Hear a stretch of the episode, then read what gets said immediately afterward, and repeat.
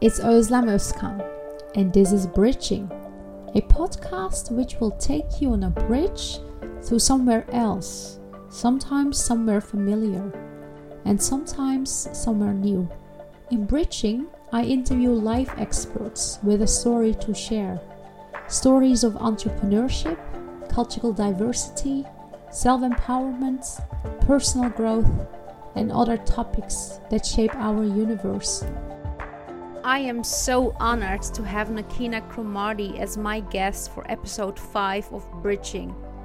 Nakina is an African American woman with a level of faith, courage, and bravery. So I have asked Nakina to join me for Bridging, especially in an age of Black Lives Matter.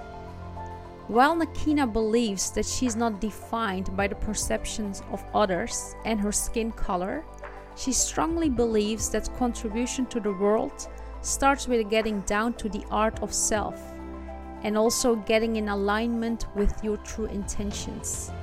She visits often a place of stillness to become much more centered in life. Here's Nakina.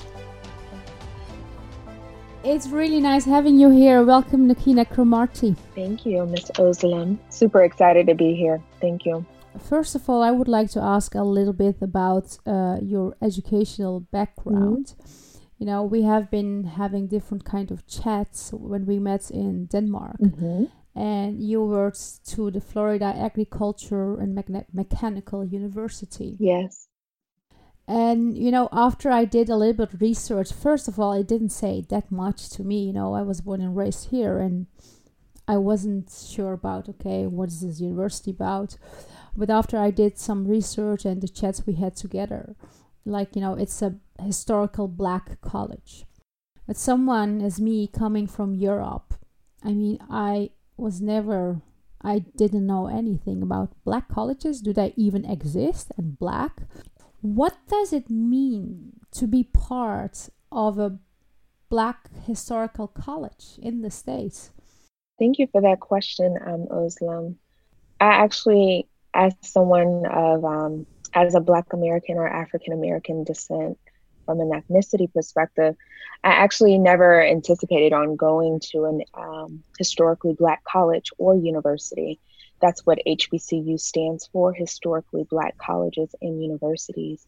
Um, and the origin of HBCUs actually came um, at a time where individuals of um, African American descent or darker complexions or minorities were facing a lot of racial um, discrimination. So it was rooted back to actually a Supreme Court ruling um, back in 1896 that sanctioned laws to keep Blacks or African Americans from sharing the same buses, schools, and other public f- facilities actually as whites or Caucasians. And at this time, this really was known as the Jim Crow laws. And it wasn't until actually 1954 when there was a Brown versus Board of Education of Topeka, where the Supreme Court came back and had a unanimous ruling that it was unconstitutional to actually racially separate or segregate students in the schools based on the color of your skin.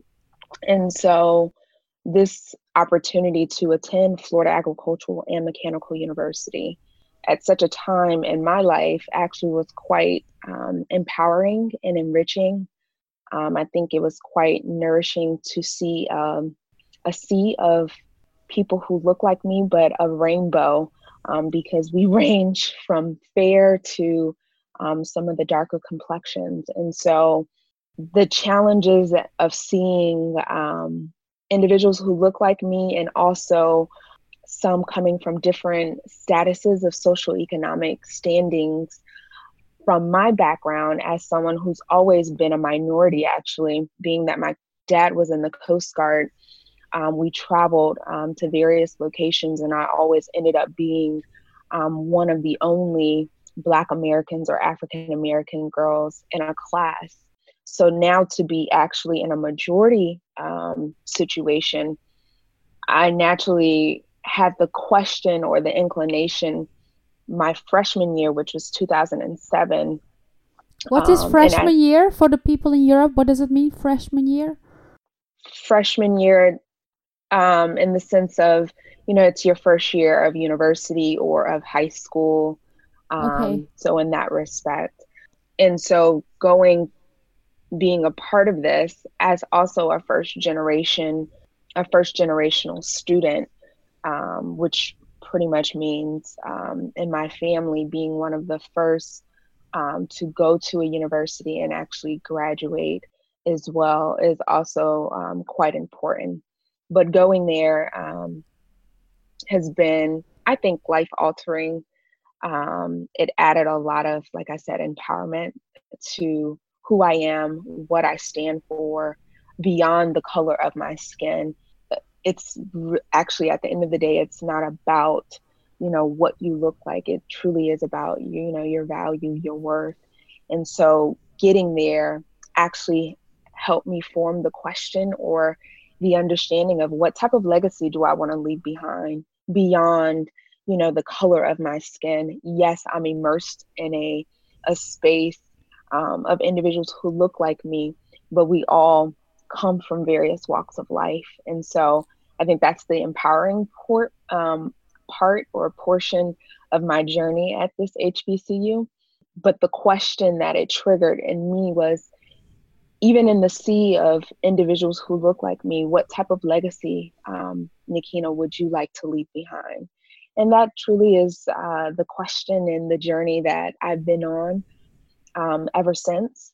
So, you know, uh, to just sum it up a little bit about, you know, my mm-hmm. initial question, the historical black colleges and you told me about you know it started to create equal opportunities for black or african american people uh, mm-hmm. does, do, did I understand this right? For sure. Um, and just to extend, it's historically black colleges and universities and university okay mm-hmm. but this this when did this start exactly? Which year was it that they started to create these universities? So the formation of florida agricultural and mechanical university came in 1887 actually during a time um, they were known as the state normal college for colored students. Started with two instructors 15 students. But during a season in our society where jim crow laws were still being enforced and for those that may not know, um, Jim Crow laws were state and local um, enforced laws that were okay with this racial uh, segregation or separation, meaning that we're separate but equal. And if I can put it in modern day language, you can't sit with us, and that meaning us in the sense of you can't sit with or hang with whites or Caucasians if you are Black or Black American, or just minority of a different um, ethnicity. That's really the, the formation of why HBCUs became so pivotal during a time where um, higher education was not being afforded to individuals um, who look like me. But you know, when you started studying there, that was 10 years ago, maybe 12, 13 mm-hmm. years ago, did you feel that uh, you had to join one of these universities in order to feel the same rights as the non black, non African American Americans? Um, how was it like? What was your feeling about the equality back then? Like, what if you had joined another university like I don't know, let me just call it MIT or any other mm-hmm. university where there are not only black or Af- I don't know if actually how I even say it, black American students, but mixed students, right? Like there are.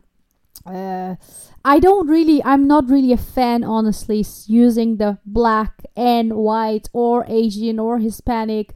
I know that these terms are used in the States have you considered if you would have gone to a university where there were mixed students from different ethnical backgrounds, would you have felt equal? And would you think that you would get the same rights as everyone would get? Um, Thank you for the question. And I guess just to allow me to bring clarity here, um, attending an HBCU does not mean that it's specifically only Black Americans or African Americans that attend. It actually is a diversified um, community as well. It's just that this was the the built of the university, the institution, at a time where individuals were not allowed. Right.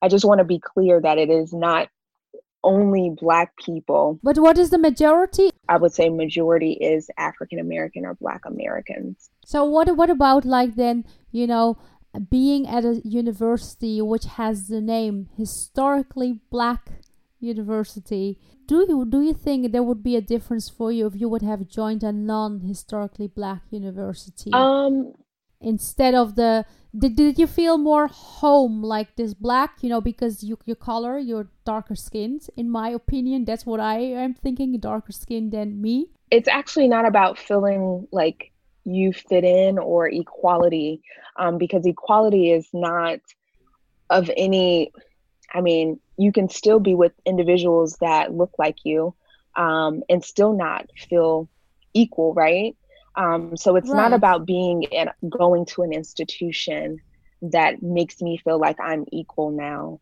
Um, mm-hmm. And it's not about just to bring further understanding and clarity. You know, we're not walking around saying, you know, I went to and you know just this HBCU so I could feel like I'm one. Um, we're equal. It's not. It's not that thinking is not like that. Um, I can easily has as well gone to the University of South Florida or Harvard or MIT um, and felt the same capacity to bring all mm-hmm. of who I am as an individual. So I think right. just to, you know, open that up, it's not solely about I chose to, I chose, it was a choice um, to go because I wanted to experience what that experience is is just a mark of um, appreciation for an institution that gave higher education or an opportunity for individuals like myself be beyond me um, getting there 2007 but individuals back in 1964 you know an opportunity to and beyond that actually because we were birthed in 1887 an opportunity to actually go for higher education during a, a time in our culture where racial um, racial discrimination um, was at its highest, um, where right. we were not equal. So, right, I just I think I want to make sure that it's edified in a way that individuals know it's it's more about the richness of the history um, that this institution was birth out of. Um, it is not about me thinking, you know, I am better than or I'm more black. Um, if I go to an HBCU, it is more about the richness and the history, the opportunities that this institution provided for individuals who look like me at a time where opportunities were not um, offered. Um, so, so that's that's the richness. So I want people to know that it is about the legacy. It's like, you know, I can also feel a proudness. Like you might be also even also not a black American, like, you know, someone with a lighter color, but you might be still proud to be part of a university with a legacy which has provided equal rights for people regardless of their the skin color. color. Skin, correct. It, yes, mm-hmm. it, it, it could be like it would be maybe a uh, white, historically white college and you might still be a black American, but because of the legacy that you really love the people providing the uh, equal opportunities and being part of that. I, I can feel it strongly. It is not about the black or the white. For sure. And it's just like any institution that, you know, you choose to attend or any opportunity that you're choosing to attend. I bought into the history, um, the legacy, um, and the opportunity that they um, that they've offered. Um. what was what was the biggest thing that you have learned in this university that you still carry with you? Um, one of the most important things that this time taught me actually was um, you know, really belief in self, but also a level of humility because at the the epitomis or the epitome of any leadership role, I think it is birthed from just a place of being humble and humble and um, that that level of humility of just wanting to um, connect, but also to show people I'm just like you. Um, we're no different. Um, and so I think for me, humility was birthed, um, a level of just meekness. And I've been learning a lot about this word and and that's just like a level of being disciplined in the waiting um, and anticipation of what's to come. Um, and so yeah. I think for me, those are some of the, the principles or the attributes that continue to resonate in me as I continue to move mm-hmm. forward because as I'm now learning many of the roles or capacities in leadership that I've held prior to um, us meeting in Denmark, actually they just continue to enrich my toolbox of principles.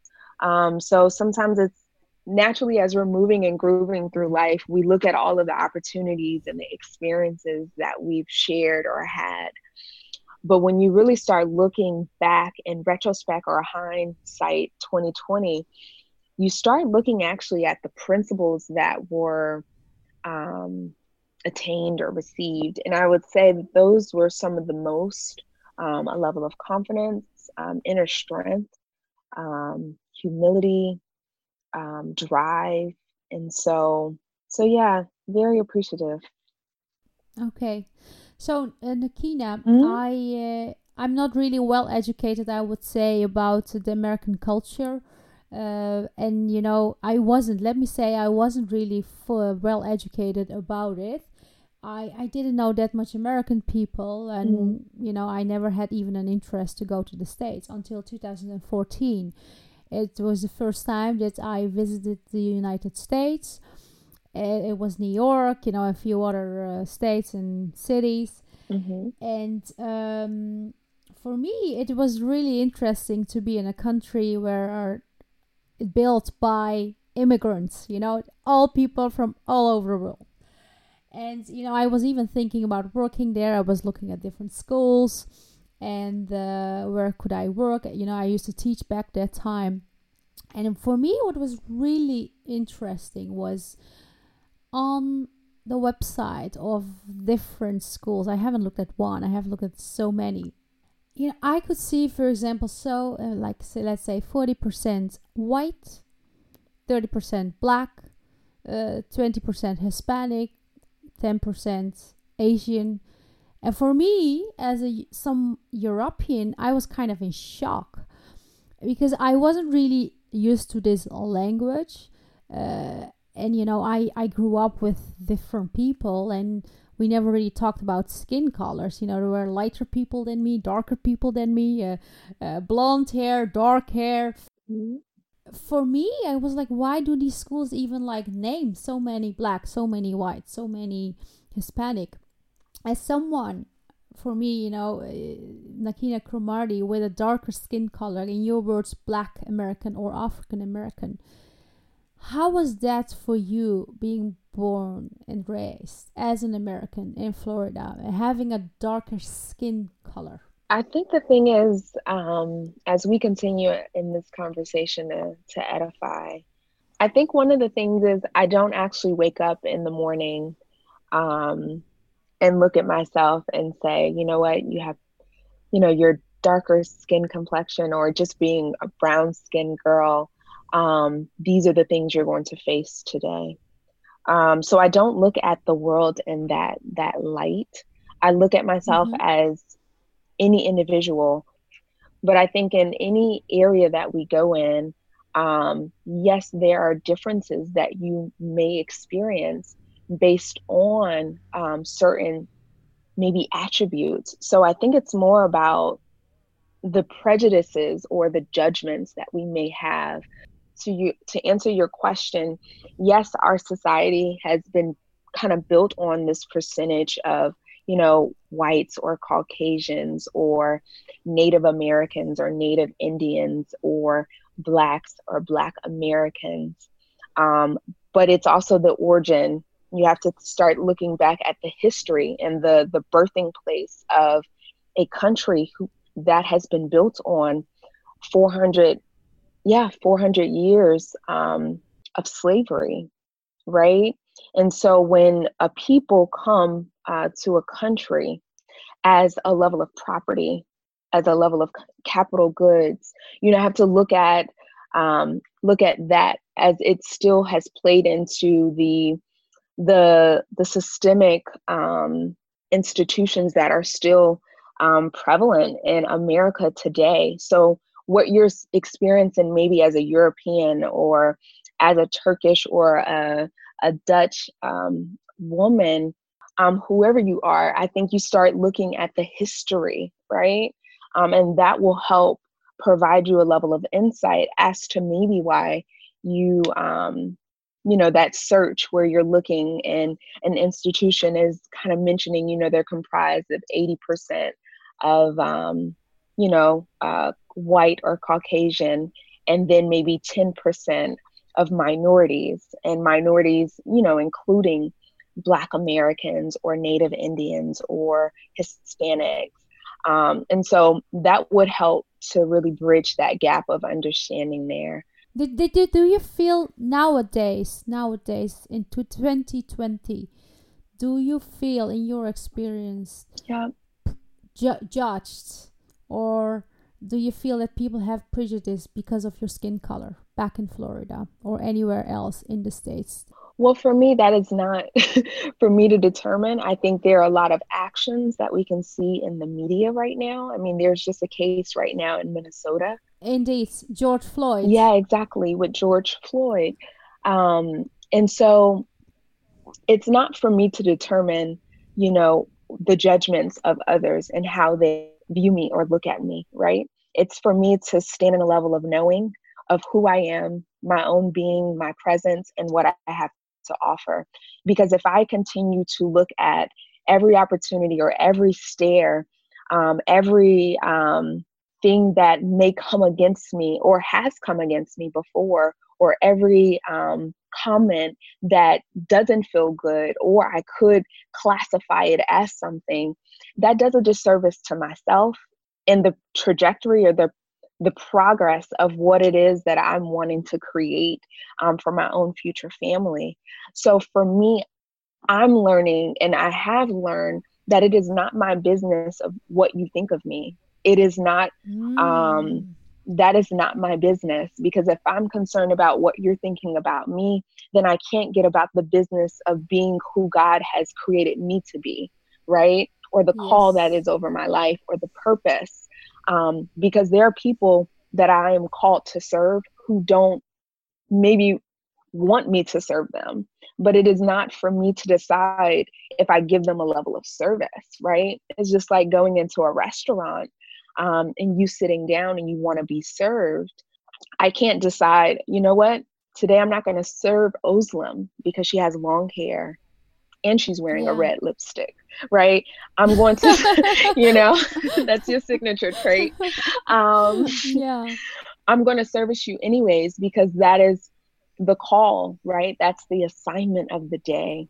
So that is really a little bit about, you know, my thinking, my mindset. You do not really define yourself by how others perceive you for sure. That's what I understand. I would extend to anyone, yeah. you know, that has to be the um, the birthing place um, that we get to, and a, a staying a staying power actually to stay in that, and it is hard. I mean, I know, like I said, I've not mastered it.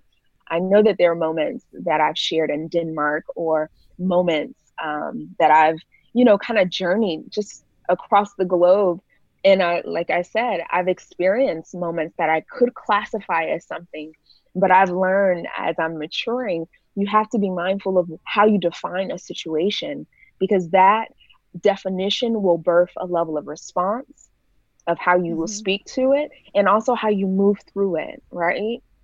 Yeah. And so I think in anything that we do, I just challenge us all to be careful of how we um, define things, um, how we judge things, So I think sometimes it keeps me quite quiet, right? It keeps me quite sometimes silence. And I think this is something that I've learned from my years of living in Denmark that it, it shouldn't be silent about it, right?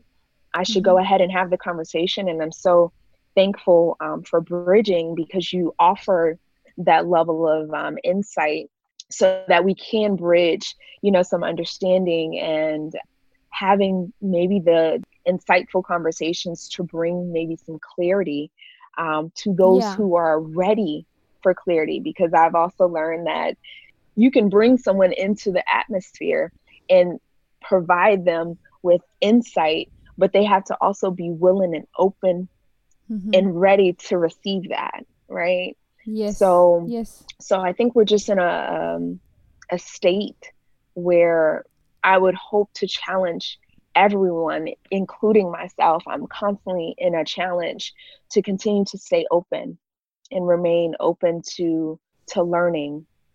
Yeah. Yeah. So about defining yourself and not by what others say or mm-hmm. think you know, I myself had a lot of difficulties with that during high school, college, in my 20s. You know, when someone said something about me, I was kind of making their belief system mine. Mm. And you know, the more I did, I did self-examination. Uh, the more I uh, was connected with myself and really tell myself what I believed. I just let a lot of judgments and or outside information go mm. but i'm really curious of like you know how did you get to that level of understanding? You are a young woman in your 30s and there are many many young women out there and young men. I'm really interested to know how would did you get to that level that you would let go or maybe pay less and less attention to the outside voice? Um, yeah, I think it's such a great question. And it's like I, I've kind of mentioned earlier, it's definitely a place I'm constantly evolving in um, because it's it's one it's not a place that you truly arrive at. It is a progressive learning, um, and every season it looks different. And so for me, it does take a lot of the time of getting still for myself, um, understanding my own level of self worth. And I think this comes back to some learnings that I have learned during the seasons of living abroad and, you know, to be able to own who you are in a way that um, you don't waver on your authenticity and waver on understanding that you have value no matter where you are placed or no matter where you go, even if those who are near or around don't see that in you. So I think it's this constant refreshing and keeping your cup um, full of what you know, right? I think it's fulfilling, um, keeping yourself really immersed in knowing and yeah. how do you do that? That is something that you have to explore within yourself because i think it looks different for everyone. I think there are things in you that are strong and playing to those strengths also bring a level of knowing also testing things that you're interested in a level of spontaneity that also enriches enriches a level of knowing too because then you can start strengthening those areas that you know i don't do well. And maybe you know i can still give some energy towards that but it lets you know like you know what? In this space i'm probably going to need some level of assistance. So it brings a level of awareness. And so i think with the level of knowing and one respect and also that openness to birth some new consciousness um, or awareness in those areas that you know maybe i'm not as proficient in um, I think that is how you start to cultivate that that space of, you know, you can start dismissing um, or not. It's not dismissing, but not really paying attention uh, attention to those things that don't service you, um, because, yeah, you know, I mean, I think we've all experienced moments where um, we've been in situations where we've not felt good. But it also is those moments that we've put or placed a lot of attention on.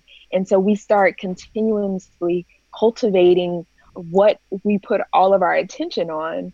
Um, it's like the girl or the the guy that doesn't like you. Um, if you continue to focus on the fact that they don't like you, um, or the fact that you've been rejected, or the fact that no one chose you to be on their team for that kickball team when you were in um, in grade school or elementary school, you kind of get lost in the fact that you weren't chose or lost in the fact of you know what's wrong with me? You then start asking questions yeah. um, like that. What's, what's wrong, wrong, with, with me? me? that's the question you know why didn't i get chose? Um, instead of just seeing it as you know what? Maybe right now is not the time that perhaps i should be you know doing this or maybe right now do i really like what was my true intentions of wanting to to do this or to do that? You know it starts getting back to you know motives or intent. Um and so that is for me how i've been developing this level of knowing or level of um, doing the conscious work is getting truly down to the we would call it more the iceberg effect you know that underlying reason or the intentions my motives for doing what i'm doing. It's the reason why i wanted to actually move abroad. Um, my intent actually was to continuously enrich myself as a, a, an individual in this society so that i could give from that place because i never want to be in a space where you know, I'm speaking um, about something that I've not experienced. Yes. I think experience is the greatest um, teacher or the lessons that we can learn to be able to offer um, fresh insight, right? To individuals who may not have actually experienced it, but now that I have had an experience, I can give from that place. So th- those are some of you know how I kind of move through that, knowing a level of aware, awareness and wanting to immerse myself physically in the experience so that I can, you know, birth understanding and insight from the the moments that were shared. So, so you are saying a lot about intent and intention, you mm. know, and the experience you want to experience from being there instead of looking it from another side.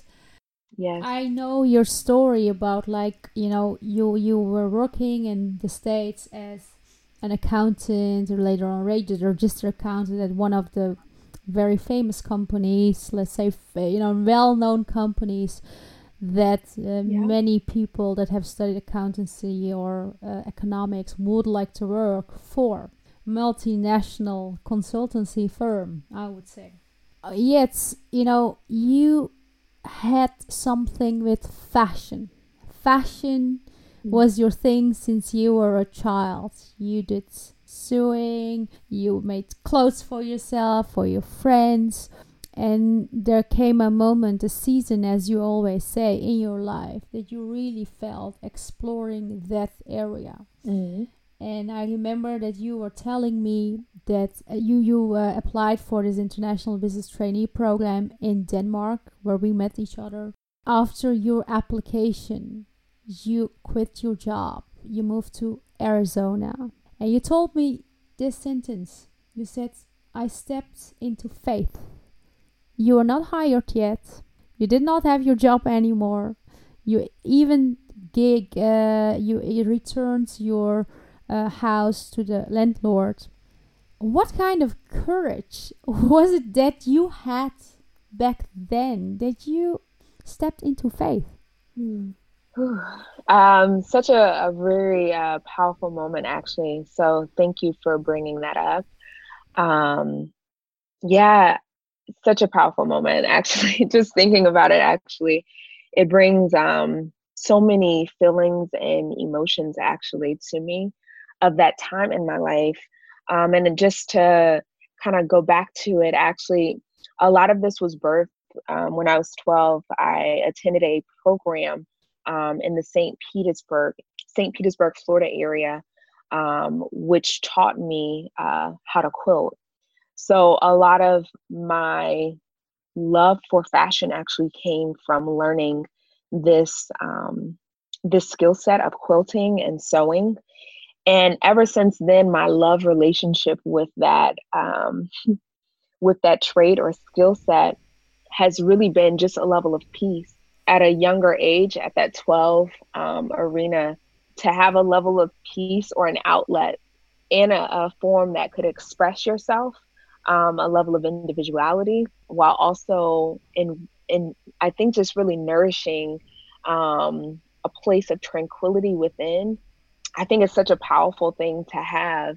I mean, I didn't even really, I probably didn't realize how powerful it was at such a young age. But now, at the age of 31, um, I see that that was my oyster, um, and everything has been birthed from that place. So, um, my journey to Denmark started actually as a, a little girl, um, just learning how to quilt at the age of 12, going to Denmark and um, working for a sustainable apparel brand.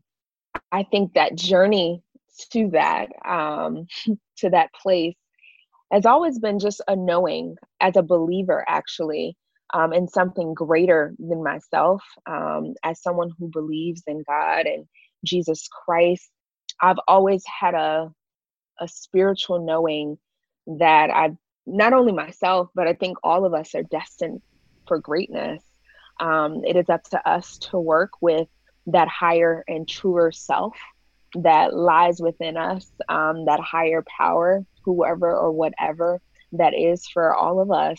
Um, it is our duty to, or our responsibility to tap into that so that our greatness can be birthed. And I think, and me sharing my faith walk, it was an acronym for me. It was a moment of an epiphany, actually, at the what year 2015, actually. I was working at a company I was happy, you know, I, everything was financially safe, stable, had my own place, car. I think in America, we're just so built on having our own, a level of independency, um, a level of stability. These are just attributes that I think as a society and from a cultural perspective, you're kind of social, or I think it's just a normal or a standard um, to be in. And so, being that I had attained that, in my own form of um, in the accounting um, industry that I had what matriculated into from my bachelor's of science um, and the MBA, of course. I didn't know that that wasn't going to be the thing that would satisfy me fully. And so 2015 was quite an interesting year because this was my epiphany moment where I was just like, you know, but there were so many things that you wanted to um, to go after.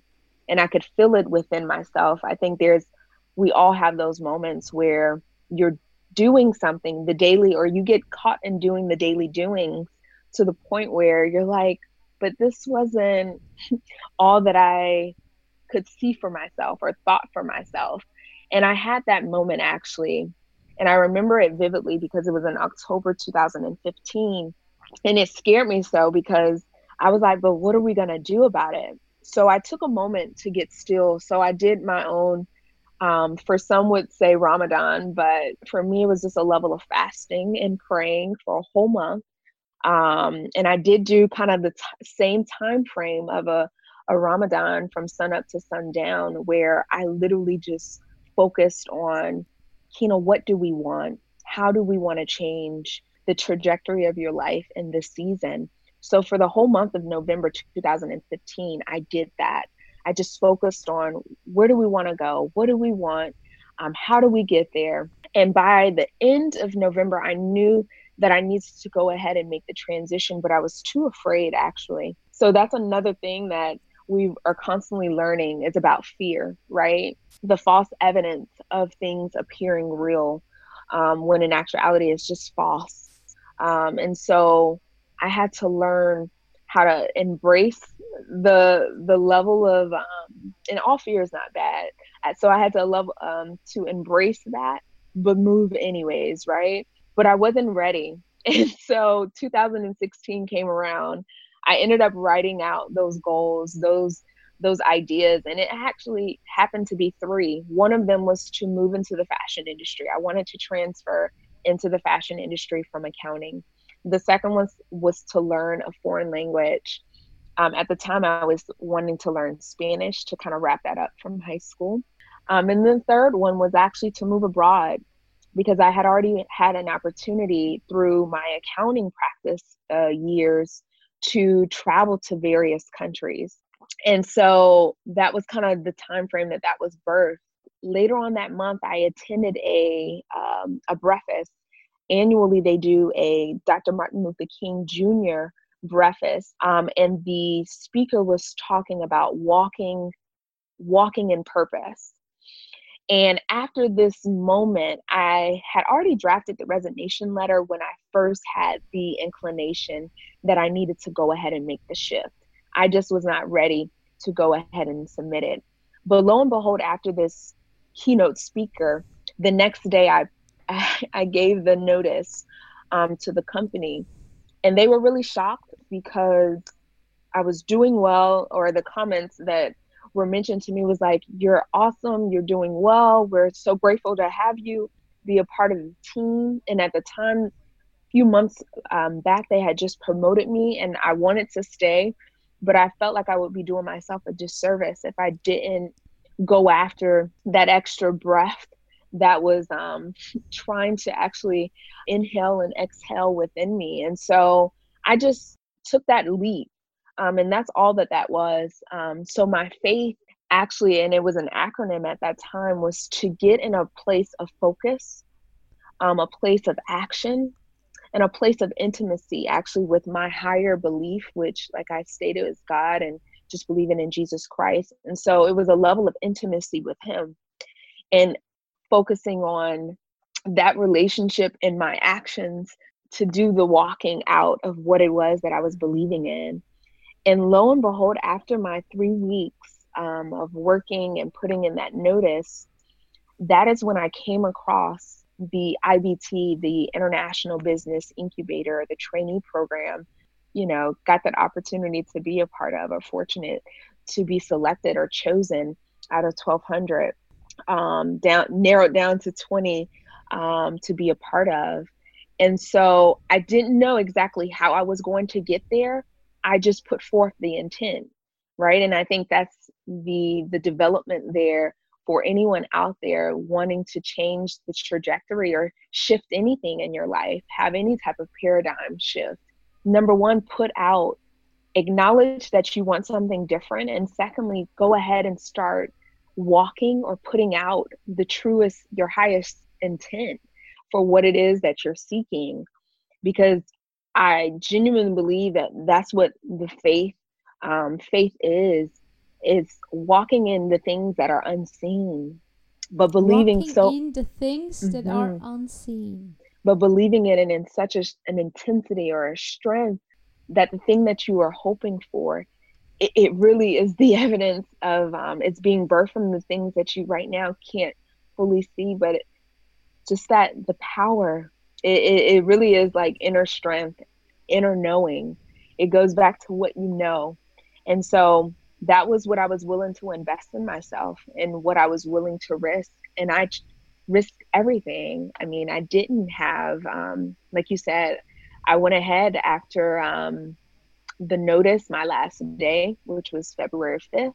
I remember the days because everything happened so quickly um, that if I didn't act on my own intuition or the instincts that I could feel that were coming um, from something greater than myself, I could have very well have missed, you know, that opportunity to put in um, to be a part of the incoming class of, um, you know, the international business incubator that we were a part of. And within literally um, that time span of February to June, that is when I found out, you know, that I would be moving um, to Denmark for what, at least two years, because I'm always a person who I've always known that, you know, no matter how long I would be there, I would want to complete the program.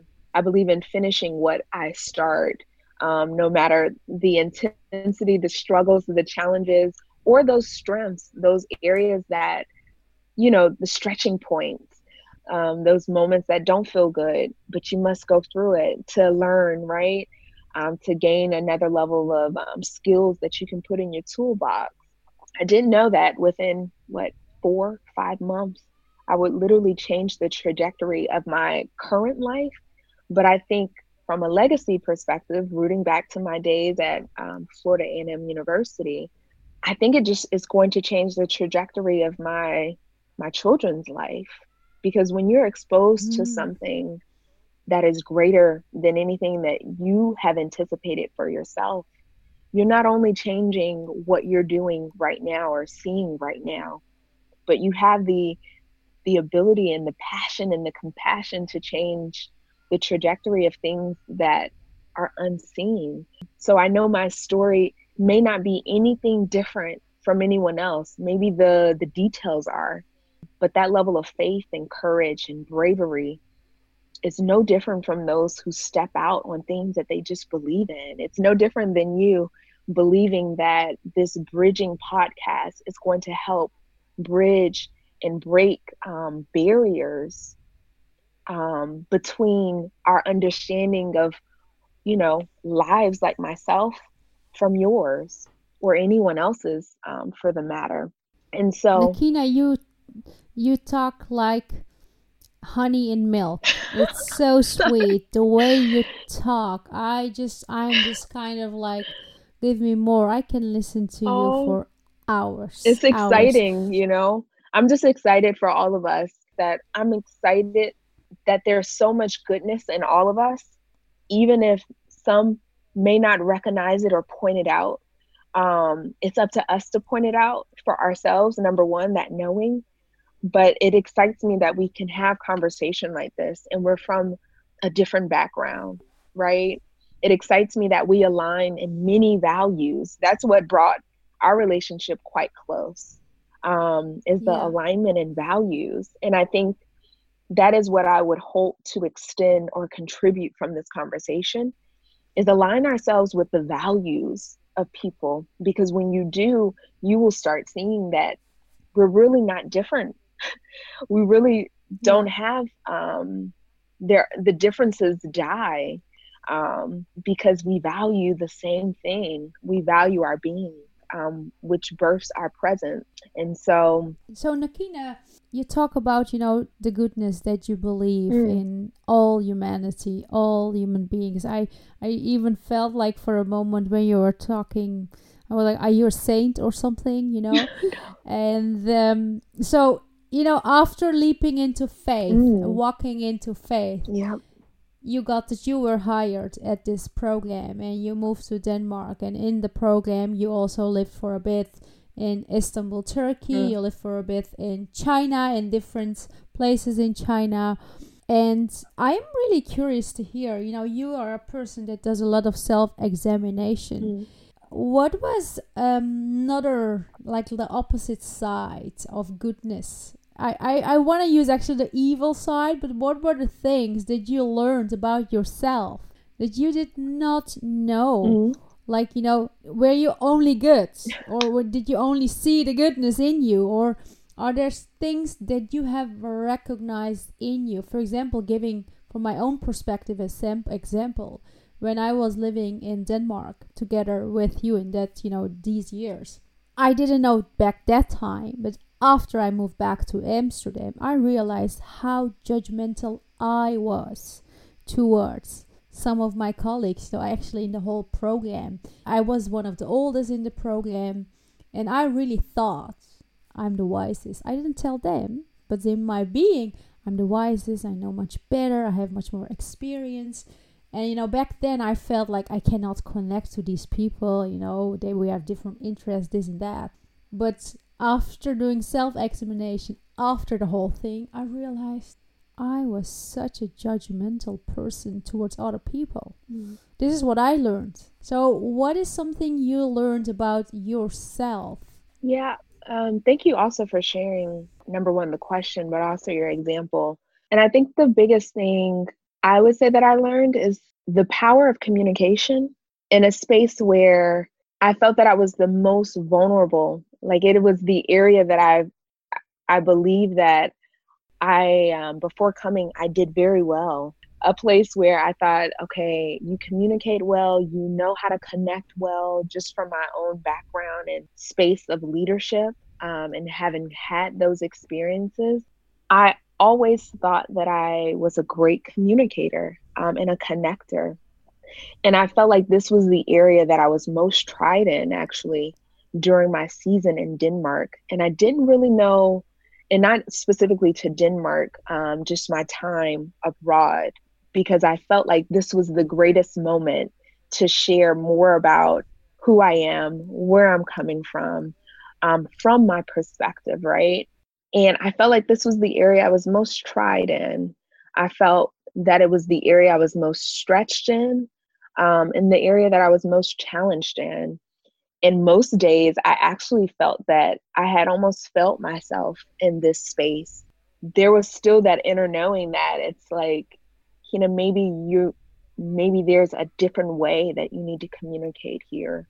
You know, that that learner or the student in me because I think in anything that we go through in life, if you look at it from a perspective of being a student or what can I learn new from this, um, you walk away with, you know, I call them wisdom nuggets or just some gems that you can now add value somewhere else. And this was an area that stretched me the the most. And I think it was the area that made me the most insecure to a point where I wasn't able to fully produce in the way that I was used to or leading in a way that, you know, I had seen myself do before. To also now, um, in hindsight, um, want to have conversations to ensure um, that those conversations not only talk about bring perspective, but just perspective that edifies, that adds value, um, not only you know to be in the room or be in the presence of just you know oh what is everyone else talking about? But making sure that i contribute. Um, i've always thought of myself it's on my vision board as someone to as a contributor but to contribute you have to get down to the art of self you have to know self at a greater um, at a greater capacity and of course you're always evolving so the contributions will always evolve as well. Um, I thought of myself as a contributor, a great communicator. Um, what do you think? Like, what was the way that you were communicating when being in Denmark? Um, if you look at it back now. Yeah, I mean, in most places, I actually communicated very much like you may feel now. I'm very passionate about certain topics. Um, so you can feel that in the in when i'm articulating and when i'm when i am speaking i don't know i think just the energy um, i allow the energies of others to kind of shift me from my own energy and my own capacity of maybe wanting to share. So i think just as much as earlier on in this conversation i spoke from having that inner knowing during that season i felt like there was some wavering in my own inner knowing right? And that constant that constant battle of you know is this the right thing or not the right thing because i'm now in a foreign land so that also adds some level of some level of um, uncertainty um, of what is right what is the decorum in this space so i think in the instability of not knowing um, the atmosphere or the environment it creates um, this level of should I say this? Should I not say this? Will this hinder? Will this hinder uh, a relationship? Am I saying it? Um, am I saying it right? And definitely as a Native um, American speaker, where I'm in a country, you know, of course they speak English or traveling to various places that some speak English, but maybe their insecurity of their English not being as astute or as well as a native English speaker, that also shifted me to say, you know what, Kina, maybe we need to shift in how we speak instead of just standing firm in my own authenticity of communicating the way I, I know best. Like, were you afraid that you would get hurt if you would say something? I think all of us get afraid. And I think just to speak specific to What me, about you? What about yeah, Nakina? exactly.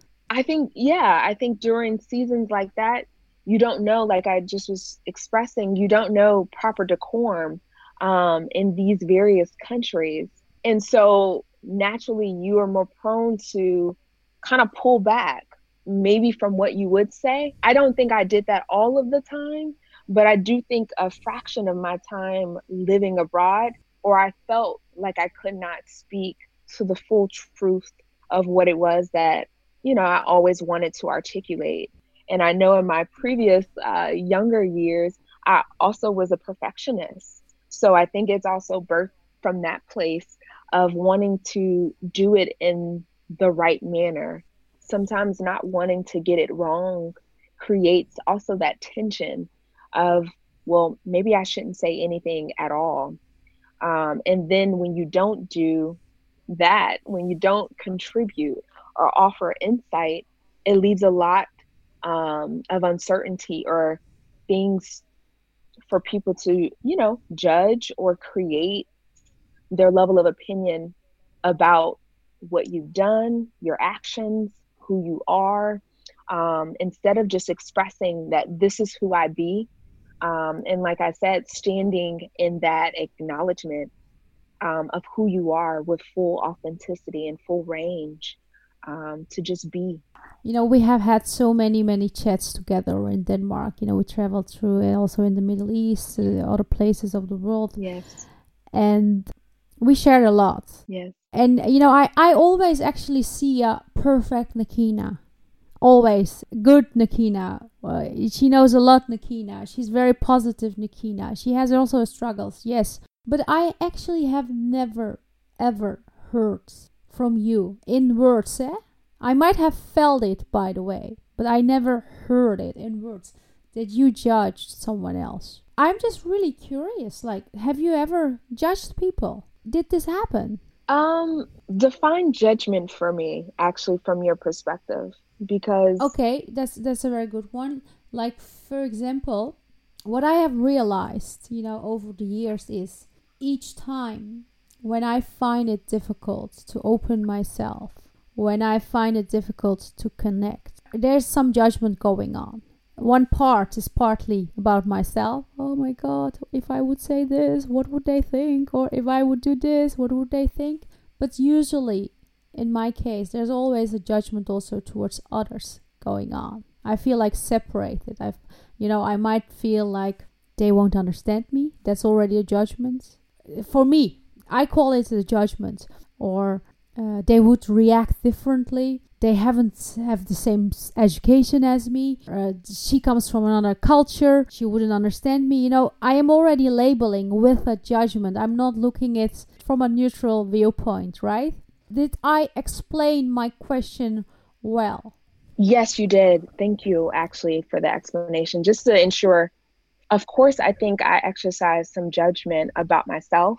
Like I was just articulating, I think those levels of insecurities within me can I communicate effectively here? And also, just through some interactions and conversation during my time there, just in the language barrier of, you know, working in a Danish uh, company and you know their native language uh, being danish it also puts you at a place where it's like okay can i do this adequately. So there's a judgment about myself already.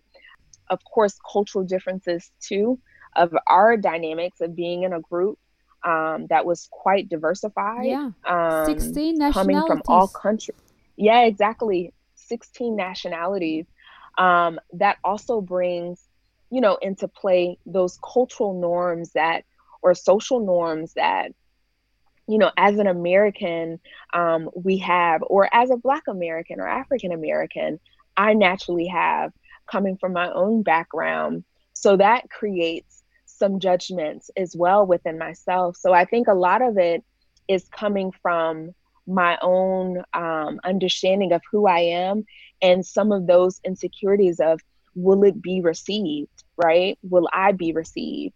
And so yeah i think naturally judgment is um that's every it's every day. I I also have expectation about who I am and what what I would like to offer. And so Did did you ever feel that expectation that you're having from yourself, what you want to be, got actually in the way of who you really are? Um I don't I fully I don't know, to be honest. I don't know. I think my expectation um, or what I had hoped to receive and experience and to offer, um, I think I experienced everything that I really would hope to have spirit experience. I think, of course, there's always things that you know can always be better. Um, but to my point, I think earlier, I think I would do myself a disservice to try to want for something that didn't actually happen um, because then that keeps me evolving or revolving. Um, and i think everything that i've experienced is what i should have experienced. I don't discount maybe the thought that you can always experience more and to contribute more. Mm-hmm. um, so in that respect i would have always wanted to offer even more of myself to the experience um, of my time abroad if I hadn't already done enough. Um, and I think that's where it became for me very important. But I think naturally I will, you know, I have my own self or my expectations of who um, who I would like to be, and but I I can't be certain, you know. So I think sometimes I'm like, I don't know. It's just what I believe these are my intentions, you know. So I just try to stay with my intentions and my values.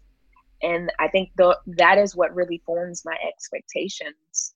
So, you know, we have been talking earlier about service to others, like, you know, also you wanting to be in service. You kind of just do that and contribute to the world in your way, in Nakina Cromartie's way.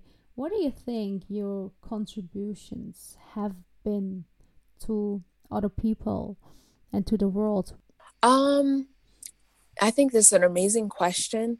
I think I connected and contributed to those actually who, for that time and that season, I was supposed to. And so I think I was able to connect and contribute to those who I truly was meant to connect with. I mean, I think I would do myself a disservice, I think, to think you know, I moved worlds, but I did have an impact on one person. So I think I start looking at few versus the mass. Who were those individuals or those moments that I did share, um, and how that shifted someone's consciousness or their mindset or added value to maybe the way that they will forever interact maybe with someone who comes from my background, um, someone who is young. I actually had an experience, a few, uh, as many, experiences or conversations on the train or um, one specifically was actually with a colleague. She was very young, um, 19 years old, just graduated, just came aboard at um, at bestseller, and she was wavering in what her perhaps purpose could be or if she should be there or not there. But through the the time of um, her being there she gravitated towards me you know we and we just continuously engaged in conversation. And one of the last things she stated to me actually was like i had never met anyone like you or to express the things that you've expressed to me but just in our conversations alone you helped me to learn something about me that i didn't even know. And thereafter after that moment she ended up making a decision that shifted her from actually working at the company but shifted her into the next thing that she really wanted to do. For me i look at those moments um, I don't believe in, you know, coincidences. I actually think everything is quite divine, mm-hmm. divinely ordered. Um, I think I met you intentionally and for a purpose and for a reason. And maybe it could be for a season. I don't know. But I think about everyone that I've encountered in that time frame. I think about how they've added value to me and I think of how they've helped me to stretch myself So even in that way of maybe saying something that challenged something within me, my no, my own knowing of myself, because I'm constantly, like I said, evolving there. Because my truths today may may well be very different on tomorrow. Because every hour, every second, you know, we're learning something new you you actually in this train you know this the colleague that you were talking about a 19 year old girl in denmark you actually shifted her with the conversations you guys had together you know that's what i'm taking away yeah from yeah. her her comments mm-hmm.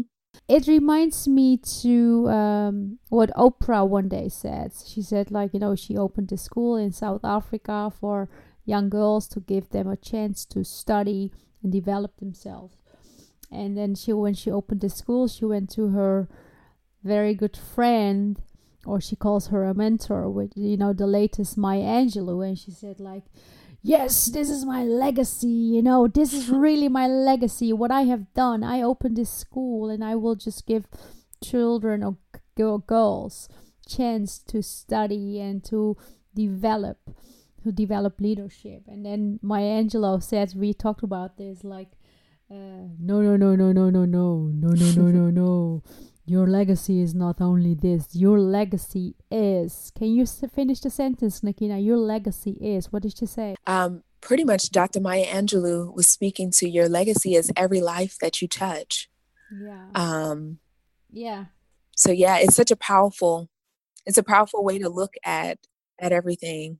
I really like the answer that you gave because I asked you what do you think your contribution was. You know, different for the peoples that were open to receive it you know you have to be open for it of course so for sure you have uh, left denmark and went back to the states in florida and you started the, the sustainable shift so what yes. are you trying to shift in hmm. people mm. in the world with the sustainable shift so um, yeah shortly after my time um, leaving denmark and after actually that moment i realized that my space and presence in this this life is actually like best used um, in a space where you know i can help impact the lives by number one with my passion in fashion but not only fashion but my additional love for sustainability.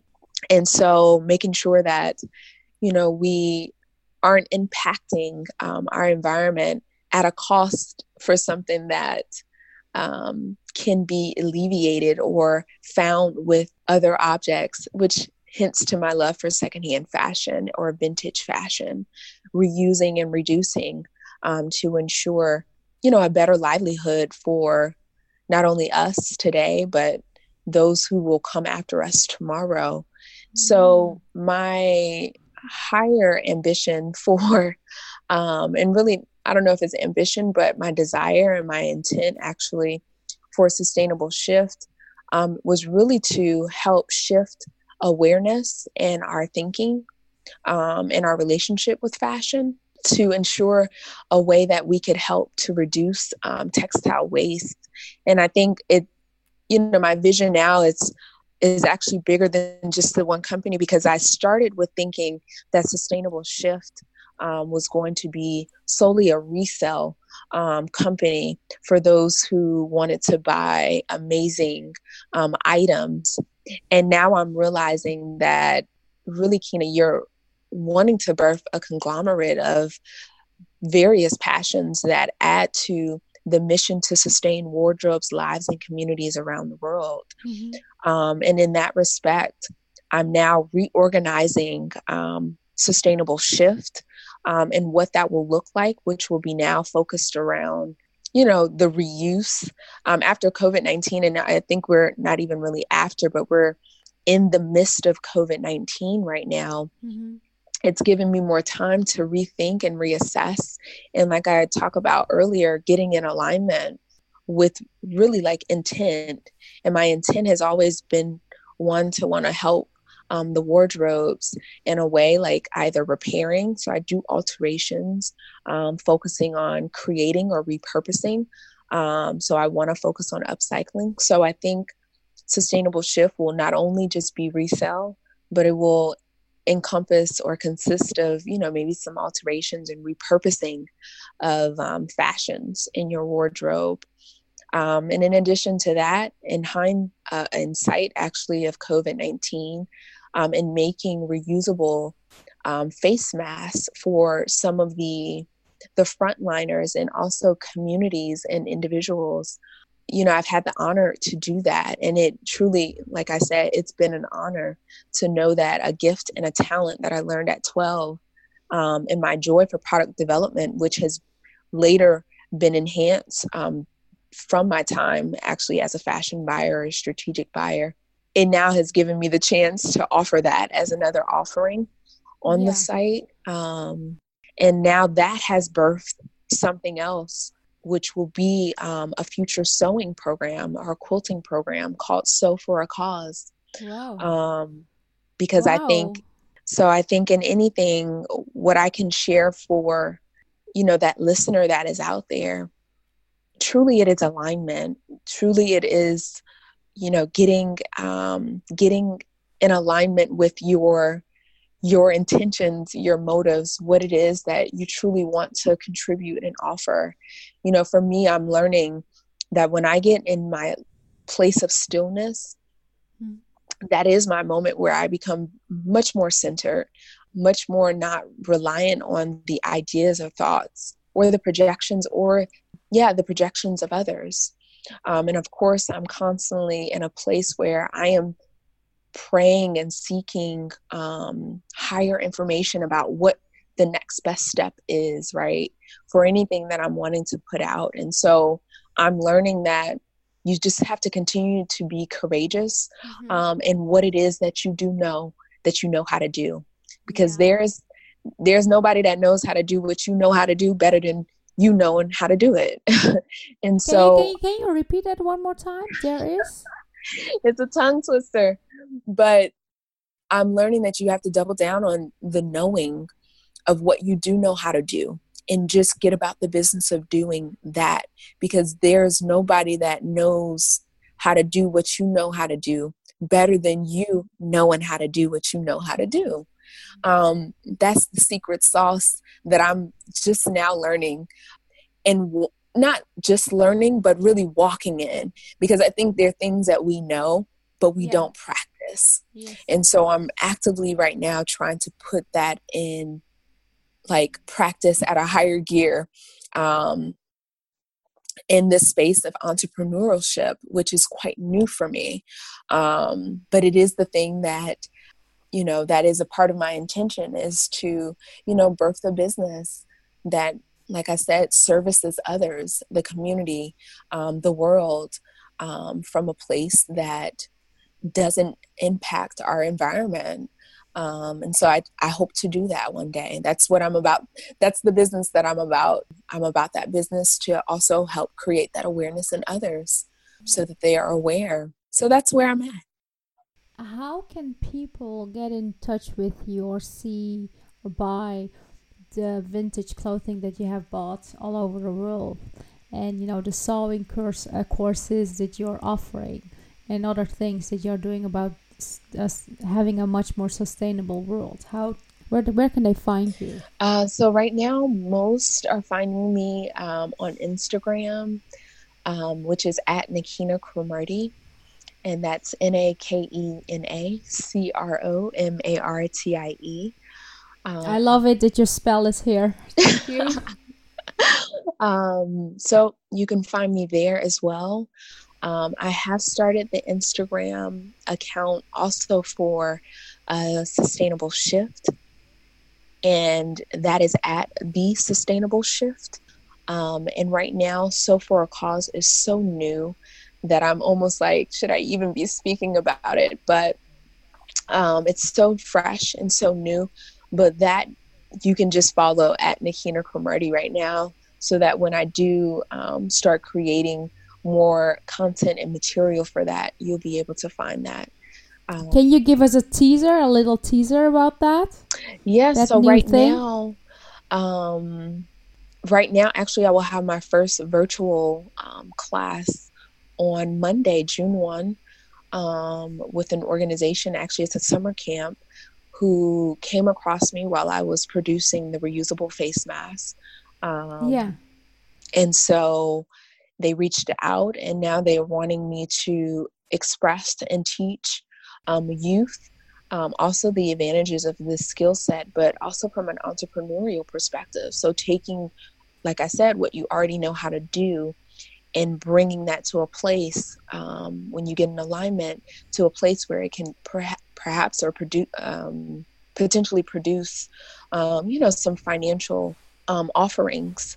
Um, mm-hmm. and so um, and there have been since then a couple of programs that have been now um, reaching out. So it's slowly but surely um, is, is this like for only is this only for the people in the states or also people in Europe? So right now, what I'm thinking high level, that's why I say it's still so fresh. Um, I know that this will be um, something that I want to do on a global scale and offer, you know, virtual um, sewing basics because I think that's also the root of um, alleviating fast fashion um, in a way, is to help equip individuals um, with the skill sets or these essential knowings, know-hows to uh, you know repair clothing. So i want to offer that from a virtual perspective so that would help it be um, to to meet the needs of a global audience. So yeah so i i just i believe in great things coming. You know it's just the process right? Um, the yeah. beginnings of developing something like i said that you're believing in but you can't fully see it just yet but you're still getting a taste of it right? So that's where i'm at and Nakina, I loved talking so much to you. As I said, like it's like honey in my warm milk. Milk.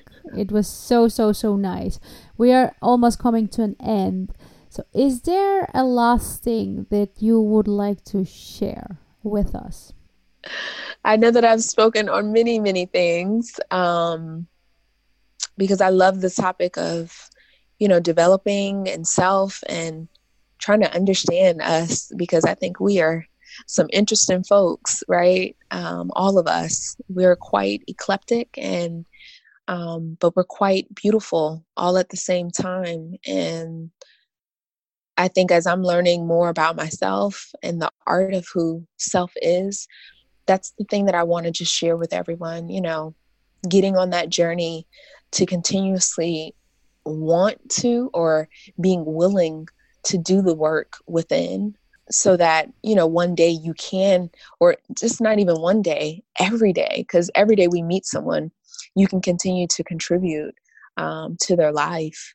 And so in a way that's edifying and nourishing in a way to build people up. And i think if anything that's what i want to offer people um, is just that that invitation to continue to do um, the self work that life requires us to do to continue to you know be able to value it um, in a way that we leave it all on the table. You know when we walk away um, when this life is over i want to know that i valued it in a way that aligned with who i am and the things that i value. And so that's what i want to extend. Thank you so much nakina i have enjoyed this so much I, I, I appreciate your time, your energy, everything, all your contribution that you have had on bridging. And I really hope to see you next time more on the entrepreneurial part. Thank you so much for joining me and joining us. Thank you, Özlem, and um, thank you for creating um, Bridging. Bridging is a podcast produced by me, Özlem Özkan. If you have enjoyed listening to Bridging, please rate it on Apple Podcasts, subscribe, or even better, tell a friend. Your support will make a huge difference. Thank you so much for listening.